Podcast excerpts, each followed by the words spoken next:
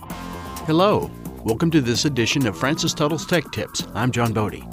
Whether you want to earn a college degree, change careers, or update skills, there's a good chance you may need some sort of financial aid to make that happen.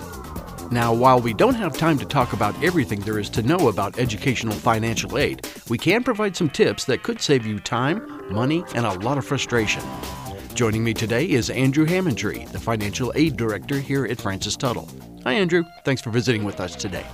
Thanks for having me. With the high cost of today's higher education and technical training, it seems that getting some sort of financial help is almost inevitable, isn't it?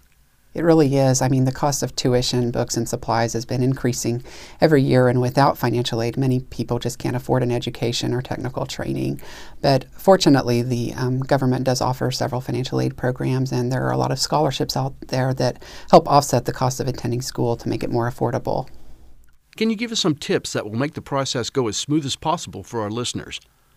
Well, the easiest way to apply for financial aid is to go online at fafsa.ed.gov. There's a paper application that a lot of people are probably familiar with, especially if they've uh, applied for financial aid a few years ago. Um, but the online application is a lot easier, it's a lot quicker, and it uses something called skip logic, which helps eliminate a lot of the questions that are not applicable to students. For instance, if a student says that they're married, then they, they don't need to include their parents' information. And so it skips all the questions about the parents and makes the whole process a little bit less cumbersome. Another thing to do is to have your federal taxes and your W 2s readily available when you fill out the FAFSA, and then it's just a matter of transferring the information and filling in the blanks. I think it's safe to say that the majority of lending institutions offering educational loans are legitimate businesses, but there are a few scams out there that we need to be aware of. What are some of the warning signs that folks should be looking out for? Well, probably the biggest scam that I'm aware of that's gotten a lot of students is um, when they want to fill out the FAFSA application, they'll do a Google search for FAFSA and it pulls up a website called FAFSA.com and this this website will charge a premium to fill out the application.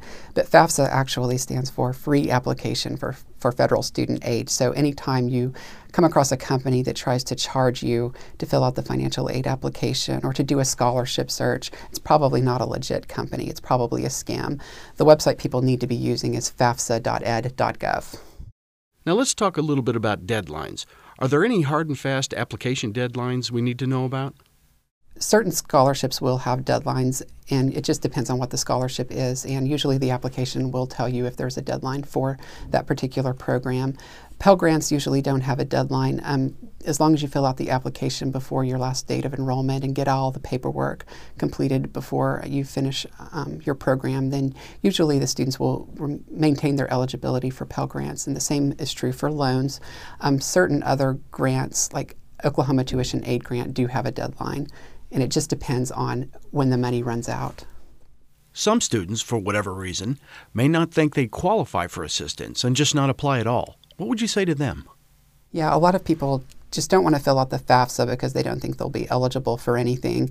But most students, students, even if they're not eligible for grants, they're going to be eligible for at least student loans and possibly work study, even if they're not eligible for any gift aid.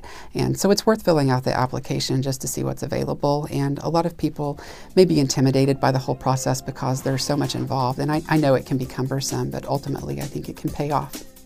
This is some great information, Andrew, and I think it's going to be very helpful to a lot of folks. Thanks for visiting with us today. Thanks for having me. Until next time, for Francis Tuttle's Tech Tips, I'm John Bodie. Thanks for listening.